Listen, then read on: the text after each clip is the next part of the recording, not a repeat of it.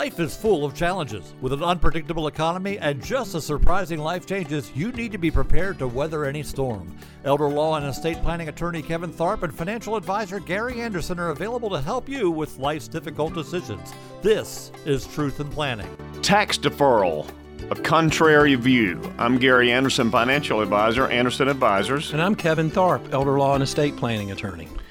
Kevin, in the financial world, tax deferral is a very important element. It's a it's an important element because so many of us have tax deferred vehicles that we invest in during our working years. And tax, a tax deferred vehicle, an example of that, naturally, is the 401k. Well, why is it why is it tax deferred?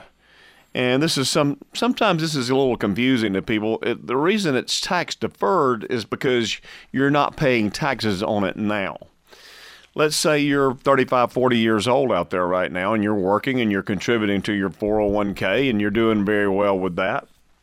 I talk to, to a lot of people in the working world now, especially the in the younger uh, market that are doing very well contributing to their 401ks 15 20% of their um, uh, income is going to their 401ks i applaud that and i commend it because you will see reap the dividends from that somewhere down the line. So keep up the good work.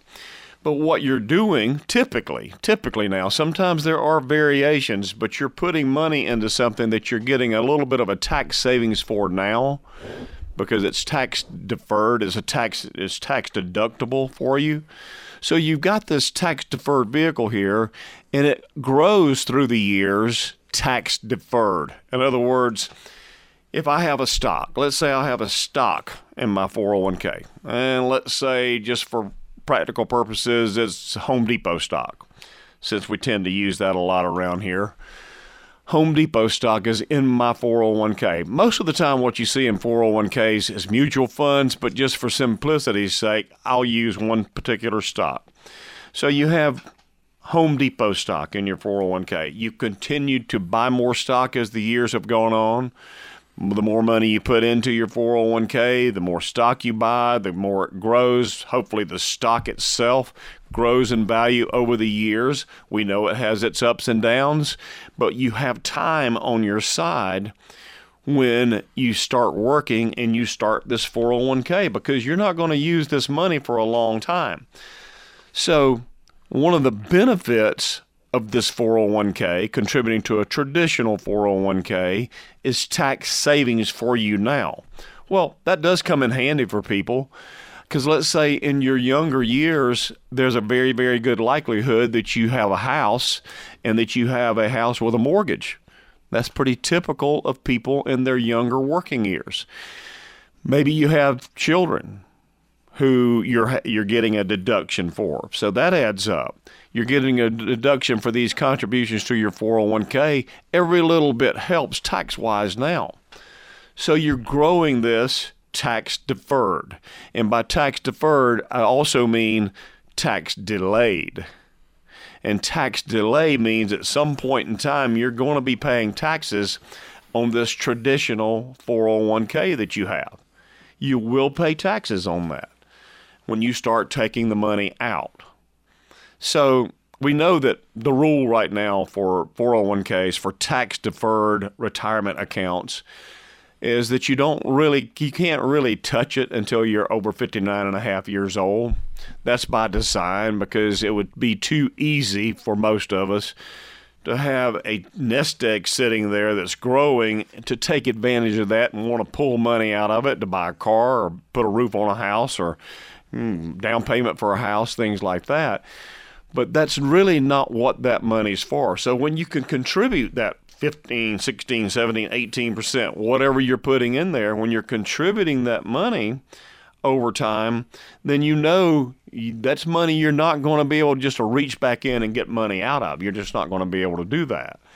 Um, because it's going to cost you too much in taxes to do it. You'll have penalties to pay if you take money out of your 401k before you're 59 and a half. Now there's hardship exceptions and things like that, but in general, 99% of the people out there fall into a category where it will cost them a lot of money to ever get money out of the 401k, even if they can. Some 401k plans don't allow you to do it no matter what. Well, what if I change jobs?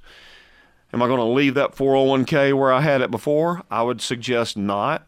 Sometimes it may be so good that you can't let go of it and you'll leave it there when you move to your next job. But really, what you would rather do is have a little more control. The 401k that you have now with your current employer, you can typically move that over to your new employer. So you're starting out. I had somebody do this last week. You know, they came in with a distribution from a 401k from a job that they had left last year, and they said, Well, uh, what do I do with this? And I said, Well, you have a 401k now, right? Yes, I do. Okay, can you put this money in there? Well, let me find out. Well, they found out they could. So now they started out this new job already with a 401k that's pretty significant. So you still have the choices that you had before, but now you may even have more choices because the new 401k with the new employer might be a little bit better. It might offer you more options as far as your investments go. So this is something that we all have to be aware of. And we, we also, again, have to be aware of the fact that at some point in time, we're going to have to pay the taxes on that. We're talking today with Gary Anderson of Anderson Advisors today on Truth in Planning, and he's talking about tax deferral or tax delay. And Gary, back in the day when I worked for the IRS, we kind of had a running joke we'd always kind of throw out every once in a while at lunch or at breaks. Uh, you know what the difference between tax delay and tax evasion is? About 30 years in federal prison.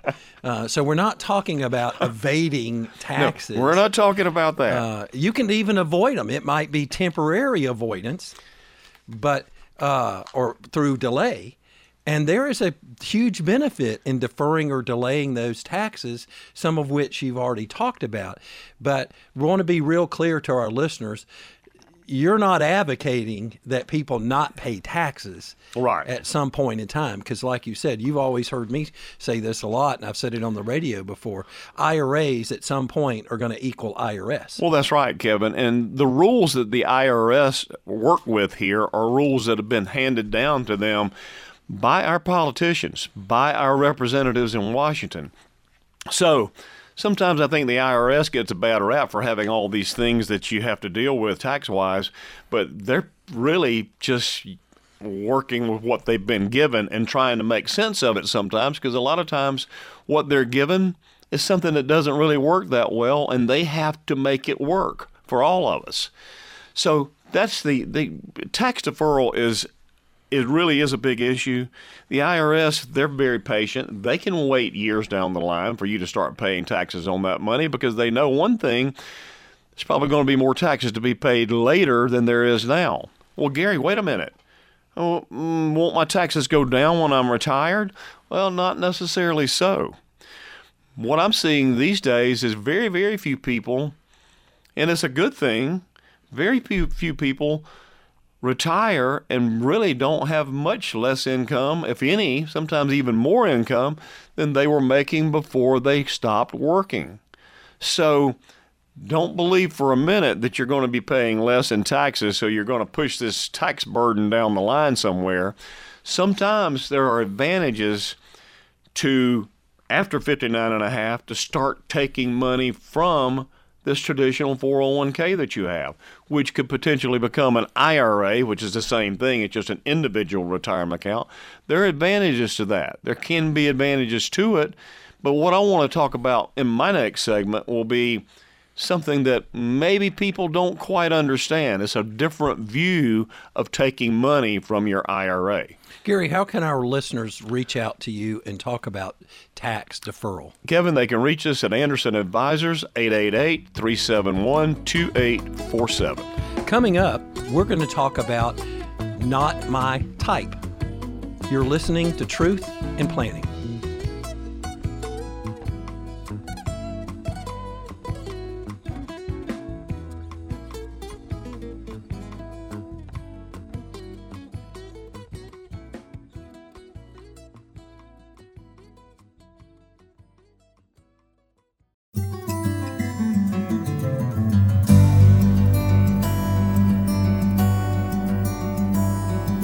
Not my type.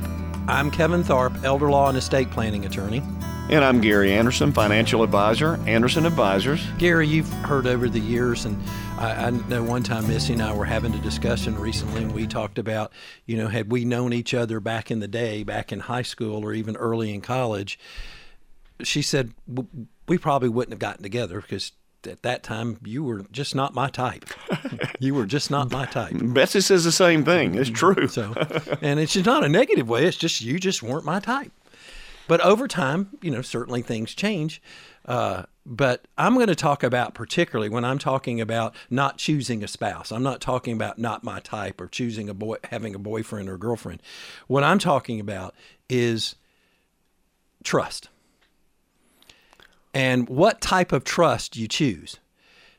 Because there's a lot of information, there's a lot of chatter, discuss discussions and talk out there on social media, uh, in in coffee shops, in church parking lots, at lunch and learns and free seminars that people offer. And I'm getting a lot of those invitations now because of my age. Um, and I think that's going to be my meal plan going forward. At least well, they started earlier with these things now. Obviously, if if you're well, getting I mean, something because of your age, yeah. I mean, Missy's getting them, and she's only 26 years old. It's really shocking. And I'm sticking to it. I'm, I'm sticking, sticking with that, that story. Absolutely. Yeah. You even hear talk on uh, there's radio commercials on this very radio station where people talking about the type of trust you choose for various purposes. So let's talk about types of trust. And then I'm going to tell you my opinion and give you reasons why a irrevocable trust is not my type of trust. And it really, quite honestly, shouldn't be the type of trust that you choose. If you're trying to accomplish these following purposes, it's not the best trust to choose. So let's talk about irrevocable trust as the type of trust for Medicaid eligibility.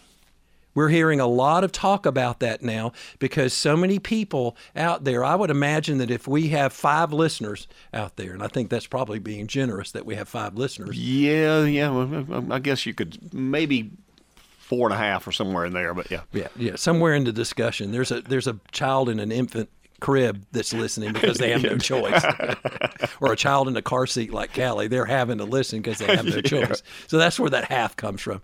Um, but let's say you have five listeners. I would think that uh, four out of those five listeners at some point are dealing with, if not right now, dealing with aging parents or an aging spouse or themselves. And they're seeing a decline in many different areas. And so they're concerned about protecting assets if they go into a nursing home. And they're hearing and they're concerned about how am I going to pay for it? And of course, in the conversation of how you pay for it, Medicaid comes up.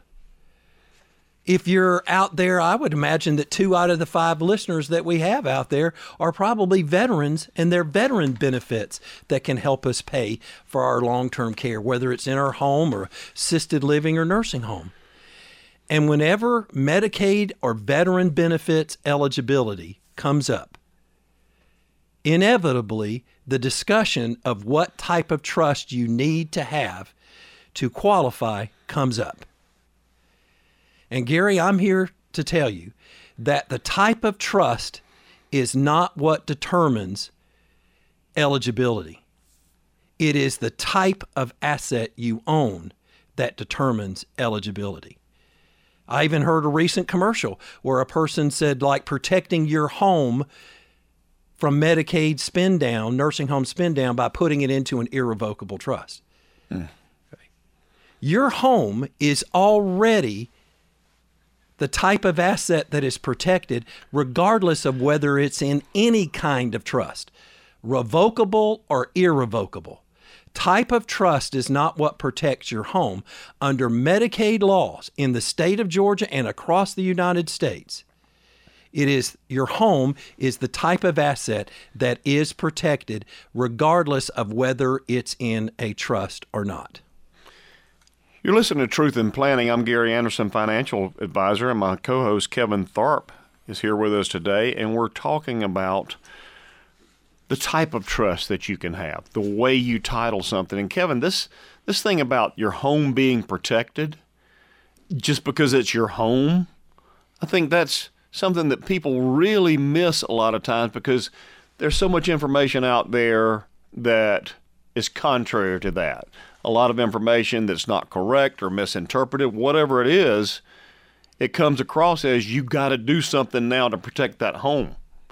And I think it's something that people really need to get an understanding of. You've got listeners out there right now who are in this situation where they could be in a long term care situation. A loved one can be in a long term care, a parent, a spouse, and that's important to know. And they're looking for the answer of what do I need to do? And they're hearing conflicting information. And that conflicting information is my home will be protected only if I put it in an irrevocable trust. I can qualify for Medicaid. I can get Medicaid eligibility if I put my home in an irrevocable trust.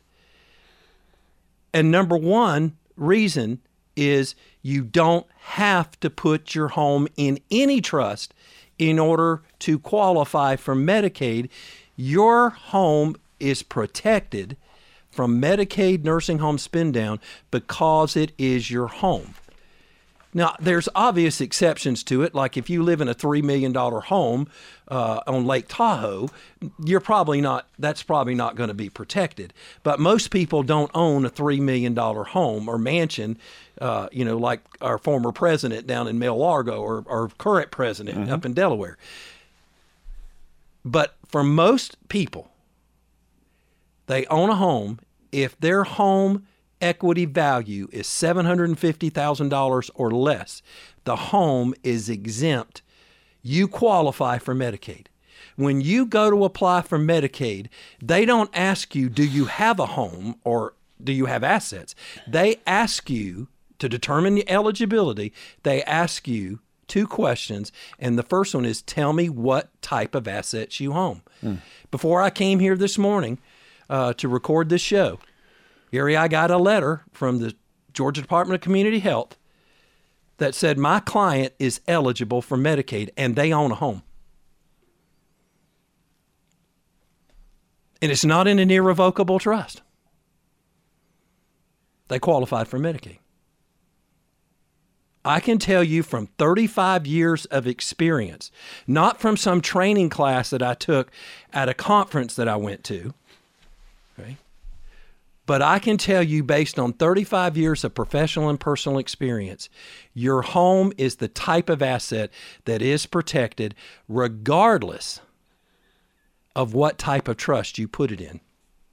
Now, if here's the second question that Medicaid asks when they're determining eligibility to pay for your nursing home instead of you paying out of pocket, they're going to ask you what type of assets you own. And here's another thing they're going to ask you, Gary they're going to ask you, have you given up ownership? Have you or somebody on your behalf? Have you, as the power of attorney for your mother or father, or husband or wife, or parent or grandparent, or whoever, or have you yourself titled that home in any way where you're giving up ownership? And if you answer that question yes, they're going to say ineligible for Medicaid. Especially if you've done it within the last five years. If anybody is telling you to protect your home to qualify for Medicaid or veteran benefits by putting it into an irrevocable trust, your next question to them ought to be Are there any penalties for me doing that? And they have to tell you about the Medicaid lookback penalty, and you will not be eligible for Medicaid because you gave up ownership. Kevin, I know people have a lot of questions out there about this, and I know you give them an opportunity to, to have a discussion with them. Why don't you give them your information? Gary, my information, the best way to reach me is through my website, kevintharpe.com. Coming up next, tax deferral and tax increases. You're listening to Truth in Planning.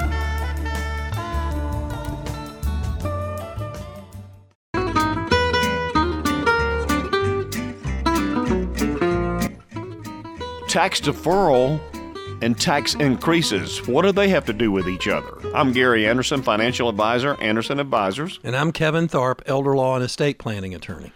Kevin, in my previous segment, we were talking about tax deferral. And if you're a listener out there, you're thinking, well, I don't care about tax deferral. What does that do with have to do with me? Well, if you have a 401k, if you have a tax deferred retirement plan in place with your employer, then you need to be thinking about tax deferral because you're participating in tax deferral by being a participant in that 401k plan. Because if you haven't noticed, any amount of money that you've contributed to that 401k over the years, you didn't get a 1099 for it. You didn't you weren't taxed on it. Matter of fact, you got a tax break for doing that, which that's beneficial. That's a deal that you've made with your employer and the government to say, "Hey, I want to accumulate these this money now. I want it to grow and grow and grow all during my working years, and then when I retire, yes, I'll have to start using this money and I'll pay taxes then.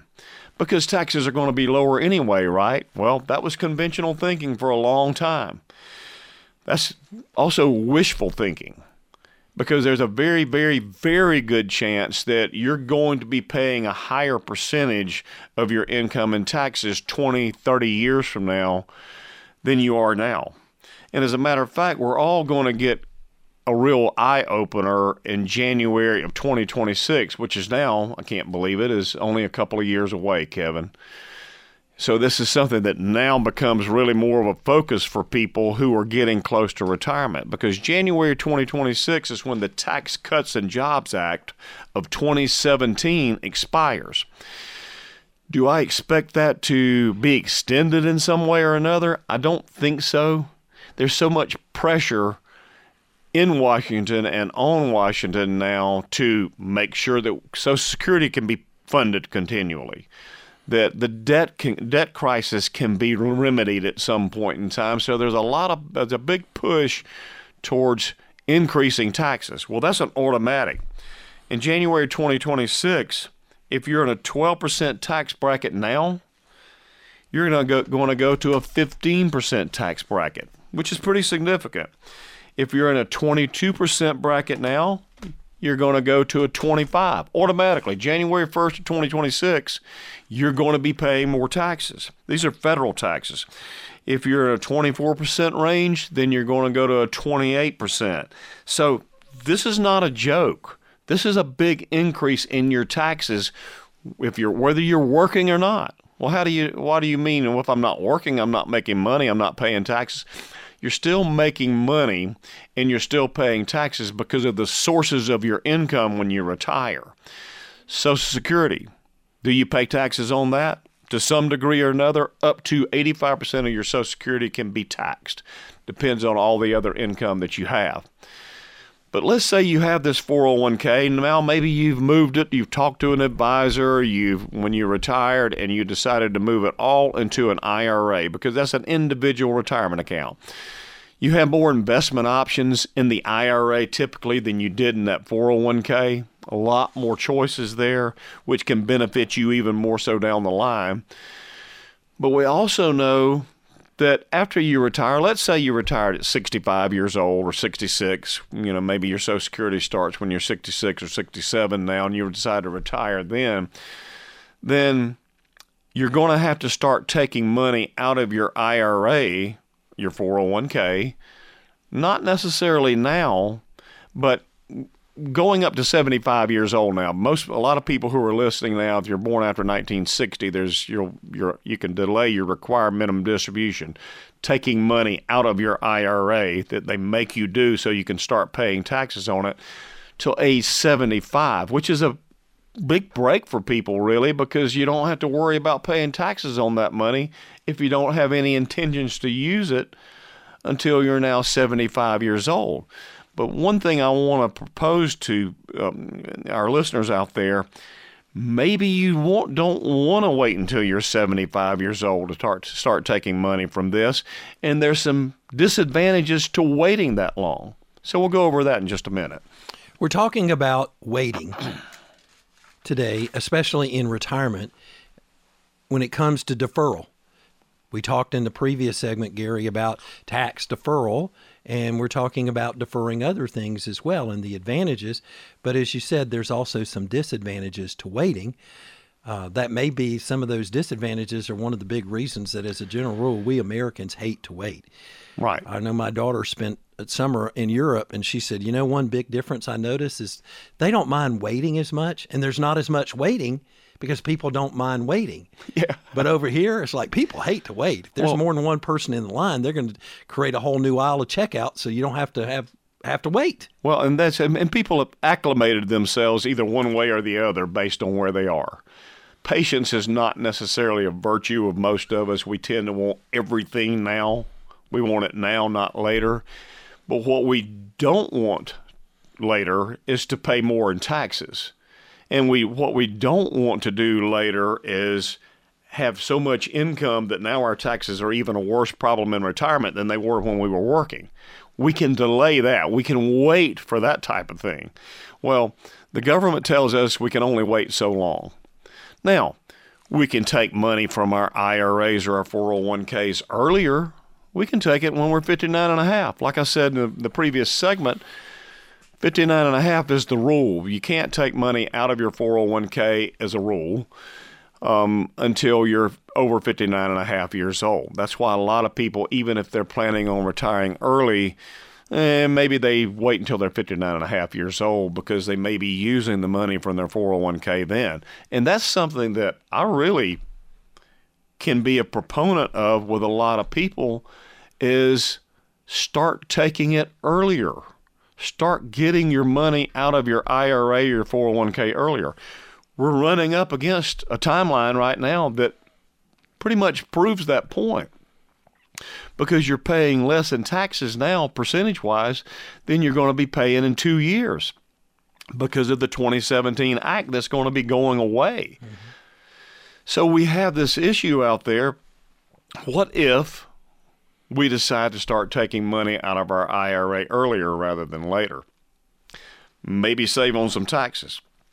Sometimes I even recommend to people that they take money, they delay their Social Security until maybe even age 70, which means you'll get a lot more at age 70 than you would have at 66 or 67.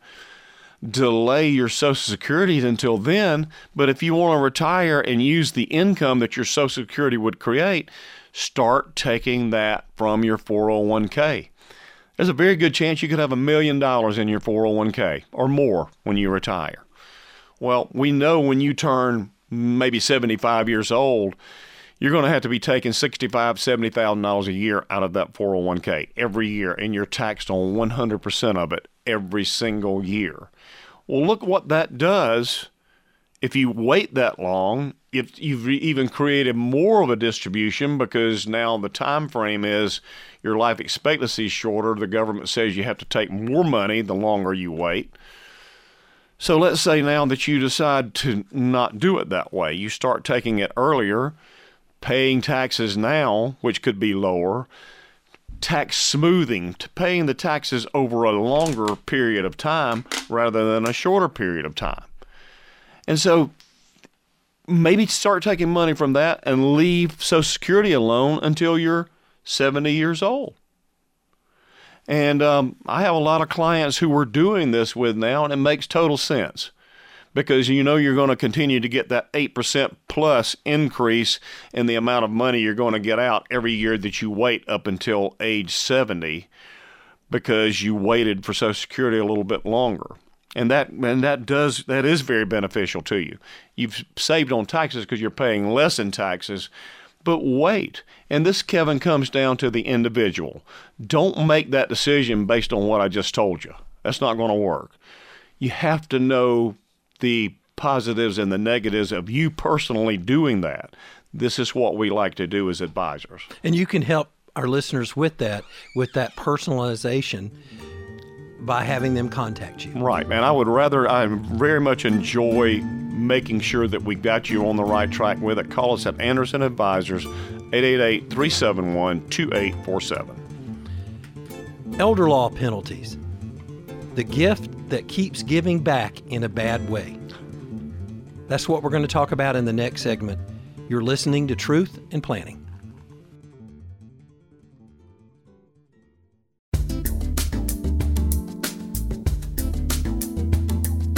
Penalties, the gift that keeps giving back in a bad way. I'm Kevin Tharpe, elder law and estate planning attorney. And I'm Gary Anderson, financial advisor, Anderson Advisors. Gary, everybody's familiar with the gift that just keeps on giving. Mm-hmm. Like cousin Eddie told Clark when he got the Jelly of the Month Club uh, as a bonus from his work. Clark, that's the gift that just keeps on giving the whole year through. Well, gifts do give, have the ability to keep giving continuously on a regular basis. But there are certain gifts and things that you can do that keep giving back in a bad way. And in the elder law uh, arena, that gift, it's the actual act of gifting itself that creates penalties. Because in elder law, there is a presumption that when you give up ownership through an outright gift or a transfer, and, and there is a difference between a gift and a transfer, but the consequences are the same.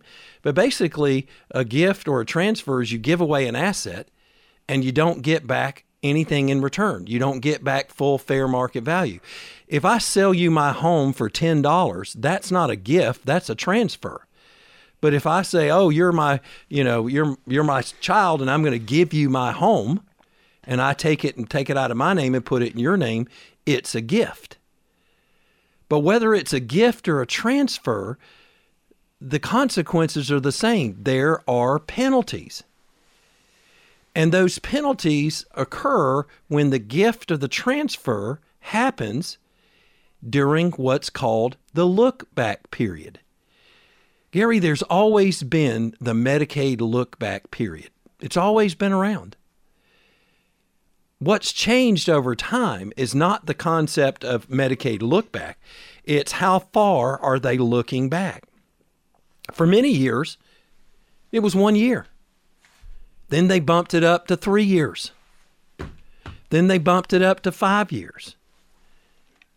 And in my professional opinion, I think they're going to, uh, in the state of Georgia, uh, they're going to bump it to something like 10 or 15 years, especially if you gift or transfer your home. So there are penalties in every single situation if you give up ownership.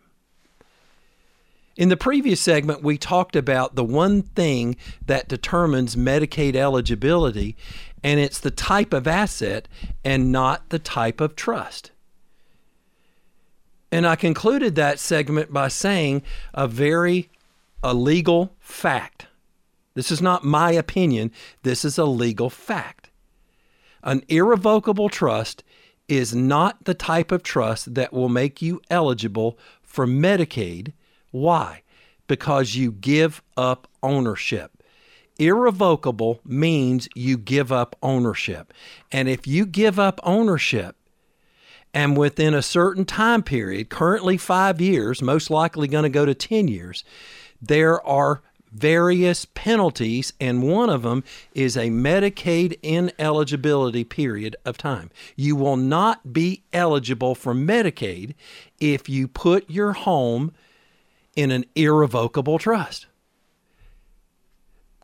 There's no difference between putting your home in an irrevocable trust and putting your home in your children's name as a gift. Either way, gift or transfer, there is a penalty and there's a period of time where they will look back.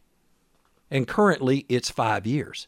So if anybody is recommending to you, including an elder law attorney, in order for you to become eligible for nursing home Medicaid or eligible for veteran benefits, if they are telling you to put your home in an irrevocable trust, you have to ask them this question What are the penalties for my doing so? And there are several. And one of them is you may end up disqualifying yourself from the very thing you're trying to qualify for because of that penalty. And Gary, veteran benefits have the same look back period and penalties as Medicaid does. You're listening to Truth in Planning. I'm Gary Anderson, financial advisor, and my co host, Kevin Tharpe, estate planning and elder law attorney, today is talking about the gift that keeps on giving in a bad way. And that we don't really want the bad way part of a gift that keeps on giving, Kevin, but unfortunately, if you're not careful, that's exactly what you're going to do to yourself. Exactly, because there are penalties that go along with gifting or giving up ownership, whether it's gifting, outright gifting, or transferring Okay. I sell my home to my child for $10. So it doesn't matter. Or putting it into an irrevocable trust. The penalties are still the same because you're giving up ownership. But Gary, here's another obvious thing. You don't have to worry about Medicaid penalties if you keep ownership. So the type of trust you choose is not what gives you Medicaid eligibility. In fact, if you choose an irrevocable trust, you could end up stepping into a penalty. But if you choose to put your home in a revocable trust, there's no penalty. Why? Because you don't give up ownership. Hmm. If you title your home in a revocable trust or revocable trust, not only do you keep ownership, but it doesn't change the fact that it is your home. And you remember in the previous segment, I said it's type of asset that gives you protection if you go into a nursing home. It's type of asset that causes you eligibility for Medicaid, not type of trust. And your home is the type of asset that is protected. Same thing with your retirement account. You know the consequences. You've been talking about uh, tax delay but you know there are tax penalties if you do what? If you give up ownership of your retirement account. And here's the thing I don't think there's any lawyer out there that will tell you to put your IRA in a trust while you're living, revocable or irrevocable. But if type of trust is what protects your assets, how can my IRA be protected if it's not in a trust, including an irrevocable trust? Because of that principle I just told you about. Type of asset determines protection, and your home and your retirement account is the type of asset that is protected your entire life as long as you don't do what? Give up ownership. Because if you give up ownership, there is a penalty. Here's another penalty. If you give up ownership, if you put your home in an irrevocable trust, you're going to lose property tax benefits that are associated with your home. In many counties, if you're over a certain age, you get home uh, you get what they call school tax exemption, which takes out a big chunk of your property taxes. Mm-hmm. Okay? Well, you don't get that if you give up ownership. You lose that. Many people have property in what they call covenants and they covenant or promise that they will use the property for uh, agricultural purposes, or they covenant and promise, I won't give up ownership of my property while I'm living. And so many times those covenants give you a huge tax break, but you got to wait 10 years before you can do anything. Mm-hmm. Well, if you put your home in an irrevocable trust, there's a tax penalty. You lose those property tax benefits. You set up an irrevocable trust and you put any assets in there. There are tax penalties. You're going to have to file a tax return for that irrevocable trust because you've given up ownership. So, irrevocable trust are the gift that keeps giving these penalties back over time. Even if you do a irrevocable trust and go beyond the look back period, you still have other penalties. But here's the biggest penalty of all of them if you give up ownership by putting your home in an irrevocable trust, you give up ownership, you give up access. You can't get to your stuff. So, irrevocable its trust is not the type of trust that we recommend. We recommend a revocable trust. Kevin, this gets confusing. If somebody wants to come talk to you about it, what's the best way to do it? Gary, it's easy. We can really clear up that confusion by simply reaching out to us through our website, kevintharpe.com. Investment advisory services are offered through Anderson Advisors, a registered investment advisory firm. Anderson Advisors is an independent financial services firm that helps people create retirement strategies using a variety of insurance and investment products. Investments involves risk, including the potential for loss of principal. Past performance does not guarantee future results. Any reference to protection, safety, and lifetime income generally refers to fixed insurance products, never securities or investments. Insurance guarantees are backed by the strength and paying capabilities of the insurance carrier. This show is intended for informational and educational purposes only and should not be construed as investment advice. You should consult with a financial advisor to help determine the best options for your particular circumstances. No statement made during this show shall constitute tax or legal advice. Our firm is not endorsed by the United States government or any governmental agency. The information and opinions construed herein presented by third parties have been obtained from sources believed to be reliable. Completeness cannot be guaranteed. Neither Gary Anderson nor Anderson Advisors is affiliated with attorney J. Kevin Tharpe or any guests on this show.